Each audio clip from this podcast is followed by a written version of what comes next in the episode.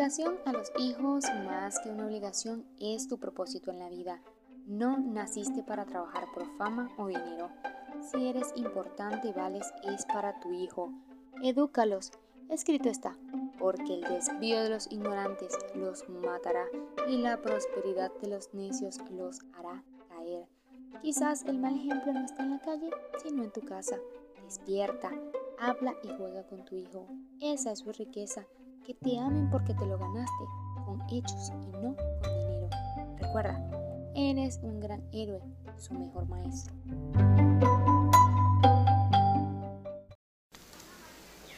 Bienvenidos a Vida y Capacidades con Dorsolis del Mar. ¿Cómo será la educación rural acá en Venezuela? Por lo menos acá en Barquisimeto, Estado Lara. Estoy acá con una persona, una representante del caserío. Vega Fresca.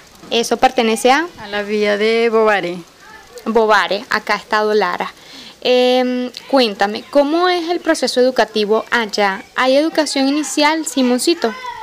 Educación inicial. Simoncito no hay.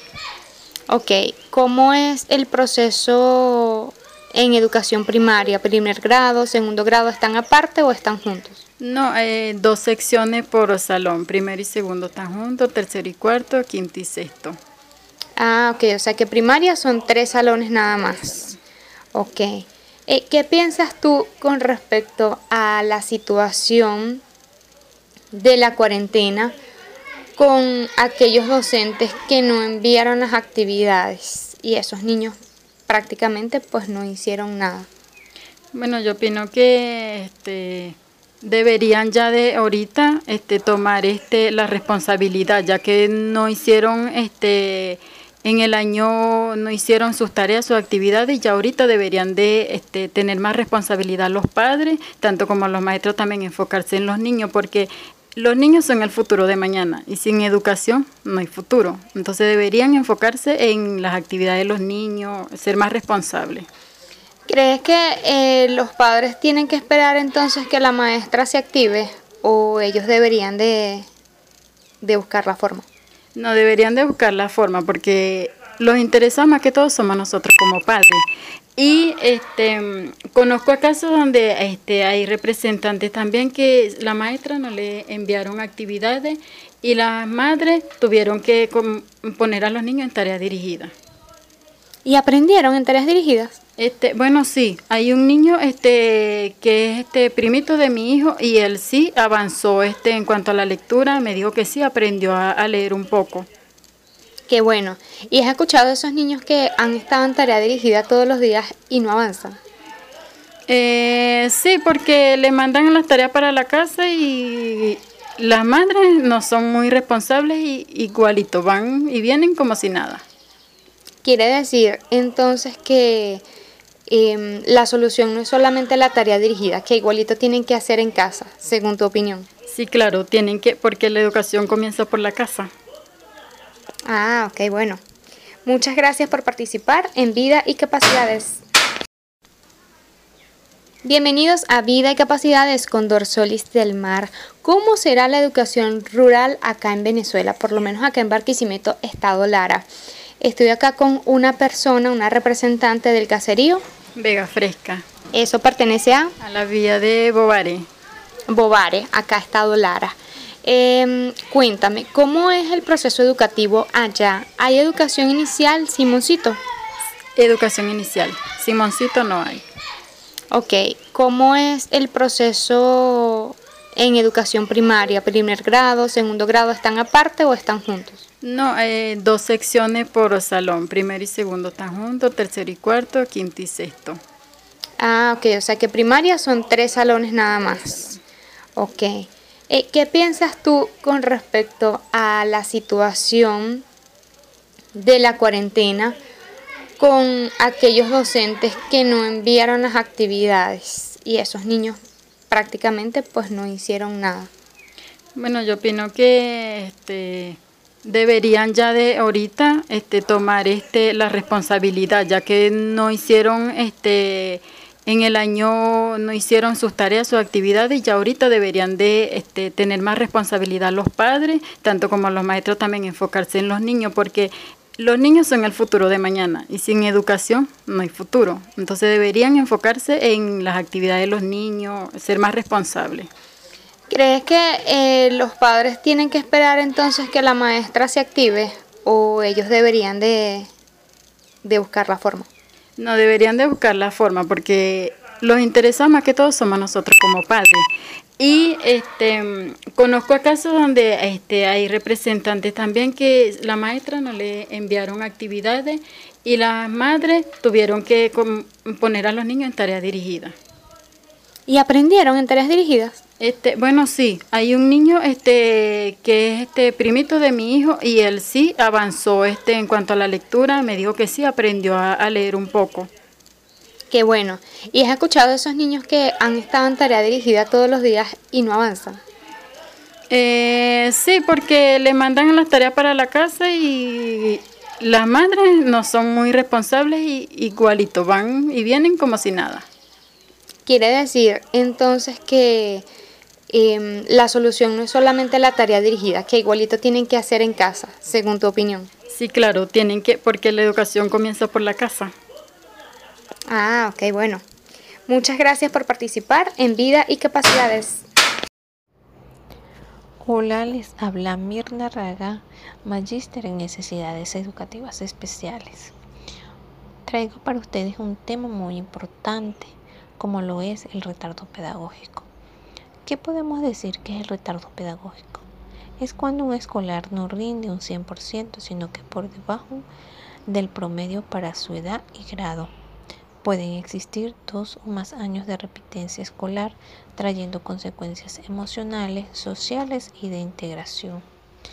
Los aspectos que influyen en el retardo pedagógico son la familia, la alimentación, la economía, el ambiente escolar y el área emocional.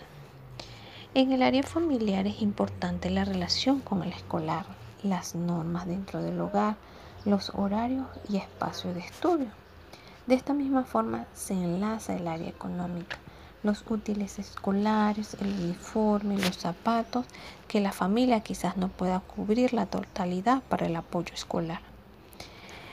La alimentación.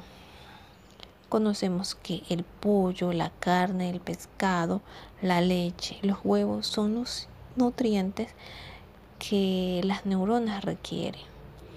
La poca o la baja alimentación causa desnutrición presentando un bajo peso y tamaño en el niño. Es importante considerar el ámbito escolar, las estrategias educativas, el apoyo del docente, la relación de los compañeros es un papel fundamental del ambiente escolar para el estudiante con retardo pedagógico. Ahora bien, si hablamos de el área emocional, el estudiante manifiesta sentimientos de inferioridad, sentimientos de culpa, desvalorización del yo, indisciplina, agresividad, son algunos de los factores emocionales negativos que el estudiante con retardo pedagógico presenta. Eh, otro punto muy importante que puede presentar el retardo pedagógico y que actualmente vive en nuestro país es la emigración. Sabemos que la familia emigra a otro país en busca de mejoras para la familia. Pero sin embargo, este proceso de desplazamiento presenta áreas emocionales como el miedo, la soledad, el estado físico de salud se altera, se presentan trastornos del sueño, dolores, diarrea, sentimientos de, soledad, desconfianza y depresión. Como sabemos, este proceso de adaptación implica que el niño debe habituarse a las nuevas lenguas, cultura, costumbres, el clima, la gastronomía, al igual que ciertas complicaciones como la discriminación, la xenofobia, la distinción de clase.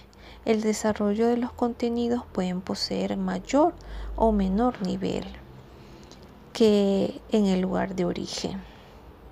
Como hemos entendido, muchas personas han regresado nuevamente a nuestro país por diversos problemas, tal vez no pueden cubrir en el país donde emigraron la, la educación de sus hijos y se han visto forzados a regresar a Venezuela, regresando así al ámbito escolar pero desde este punto de vista también lo podemos entender que se ha presentado un retardo pedagógico. Ahora bien, ¿qué podemos hacer para poder enfrentar este retardo pedagógico? Mis recomendaciones como especialista son, primeramente, un control con el pediatra. El pediatra nos podrá decir cuál es la talla y el peso adecuado para nuestros para nuestro niño. Una evaluación psicológica. Sabemos que como situación el niño puede presentar algunas manifestaciones psicológicas que debemos ayudar y apoyar en ellos. Una evaluación psicopedagógica. ¿Por qué? Porque la evaluación psicopedagógica nos permitirá que el especialista evalúe, diagnostique cuál es el nivel de aprendizaje en el cual debe estar el estudiante. Las orientaciones y seguimiento a los padres y familiares del estudiante, porque debemos estar orientados cuáles son las necesidades y el seguimiento que deben llevar nuestros niños. La orientación y recomendaciones pedagógicas del docente del aula. ¿Por qué? Porque las estrategias de que deba elaborarles el docente ayudarán al buen desarrollo en el aprendizaje. La relación del padre, el maestro y los especialistas deben estar constantemente relacionados en beneficio de nuestros niños. Hablo para ustedes la especialista Mirna Raga en apoyo y beneficio al retardo pedagógico. Por mi parte, en líneas generales para el regreso a clases, aparte del protocolo de bioseguridad, la realidad es que, número uno, todos, todos tenemos eh, una situación especial. Estamos en riesgo biopsicosocial, incluyendo por supuesto los que regresan a clases, tanto los estudiantes como los profesores. En segundo lugar, posiblemente perdieron un familiar. Tercero, quizás uno de ellos, eh, alguno de ellos pues eh, tiene alguno de sus padres, papá o mamá fuera del país, probablemente con otra familia allá, cosa que también afecta a la pareja que se queda aquí, aparte de todo. Número cuatro, posiblemente alguno fue víctima de violencia intrafamiliar, sea verbal, física, psicológica, sexual o económica. Número 5. Hay que considerar que su mayoría ha sido víctima en cuanto a la vulneración de sus derechos humanos fundamentales, dentro o fuera del país. 6. Algunos con problemas de nutrición, talla, peso. 7. Algunos con problemas emocionales ocasionados por el encierro, uso o abuso de pantallas, exposición a pornografía, violencia, mensajes de discriminación, odio, etc. Número 8. Algunos con algunos probablemente olvidaron lo poco que aprendieron los primeros grados, ya que desde el apagón y los paros las clases fueron interrumpidas y eso desmotivó a todos antes de la pandemia. Número 9. Otros simplemente no quieren volver a clases afectados por cualquier circunstancia y ubicarlos en un grupo diferente a su edad cronológica afectará su autoestima en gran manera y por supuesto en su motivación. Número 10. Aunque pocos hicieron las tareas, no hay una garantía de aprendizaje significativo. Por tanto, vale hacer las cosas bien desde ahora en adelante y desarrollar investigaciones así como las encuestas preelectorales midiendo la opinión pública sobre los mismos candidatos de siempre. Bueno, así, indicando cifras de docentes activos en las instituciones en este tiempo a distancia estadísticas claras de niños que entregaron las actividades y aprobaron, porque una cosa es la tarea y otra cosa es que el niño apruebe. Así también vale un diagnóstico general de niveles de razonamiento de lectura, escritura y cálculo y en base a eso promover proyectos de nivelación intensiva al inicio del año escolar. No todos pueden hacer eh, cursos de nivelación, pero con el apoyo de las personas que trabajan con tareas dirigidas bajo un ajuste curricular, eh, se puede hacer. Así también vale un diagnóstico general de esos niveles de razonamiento del niño. Como les dije, hay niños que tienen una edad y no necesariamente eh, que tengan un nivel de inteligencia bajo, eh, simplemente no están razonando como un niño de su edad porque no se le ha estimulado. Entonces es necesario el diagnóstico del nivel de lectura, escritura y cálculo. En base a eso promover proyectos de nivelación intensiva al inicio del año escolar. En cuanto a justicia social, niños que tuvieron que salir del país y no estudiaron, aparte de que fueron víctimas de diferentes abusos por el hecho de ser venezolanos, marcados por la vida y que no van a recibir ninguna retribución por parte del Estado venezolano, deberían recuperar el derecho de volver con sus compañeros de clase bajo adaptaciones curriculares por ser repatriados o víctimas de circunstancias socioeconómicas, políticas, ancestrales, espirituales o extraterrestres, si de buscar culpables se trata, siendo que estamos en un país en igualdad de condiciones y derechos. La justicia debería ser para todos, considerando inminente la justa y oportuna reestructuración del sistema educativo ajustado a una nueva realidad. Y a propósito de realidad, el último punto la situación humanitaria del docente, el verdadero protagonista de la educación de este país. Él es el héroe que estábamos buscando. La situación humanitaria del docente en Venezuela.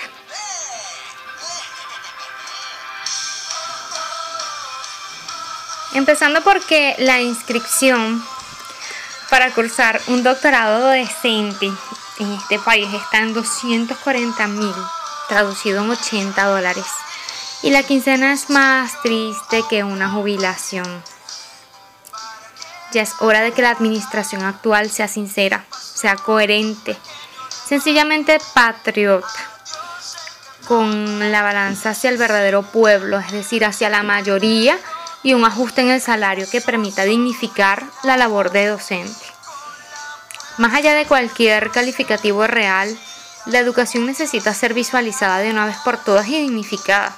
Ejemplo, si el papá de la casa tiene para pagarse una fiesta de cumpleaños con mariachis carísimos incluidos, tiene para los cuadernos y lápices de sus hijos, a quienes dice que son lo más importante. Para buen entendedor, pocas palabras. Desde los derechos humanos hasta los de cualquier ciudadano es violentado y no es justificable. Un docente no puede decirle a su hija de dos años que no va a comer porque hay una guerra de los extraterrestres, por ejemplo. Y los empleados públicos o políticos radicales también tienen a sus hijos en escuelas públicas y supongo no están ajenos a la realidad del docente venezolano. En contexto, es frustrante saber que no se puede salir a la calle a reclamar nada. Y en 11 años jamás salí. Y cuando simplemente no tenía explicaciones para mi hija de dos años, simplemente renuncié. La labor docente es la mujer más humillada de la historia de Venezuela y ningún gobernante tiene moral para mirar a un docente a los ojos y darle una explicación de todo. Y bueno, en víspera de la vuelta a clases y otras aburridas elecciones, supongo que la justicia no quedará en labios y que no serán necesarias explicaciones, sino que eh, vienen hechos, hechos contundentes, porque ya estamos cansados de tanta injusticia. Esto es vida y capacidades. Yo soy Dorsoles Kumare.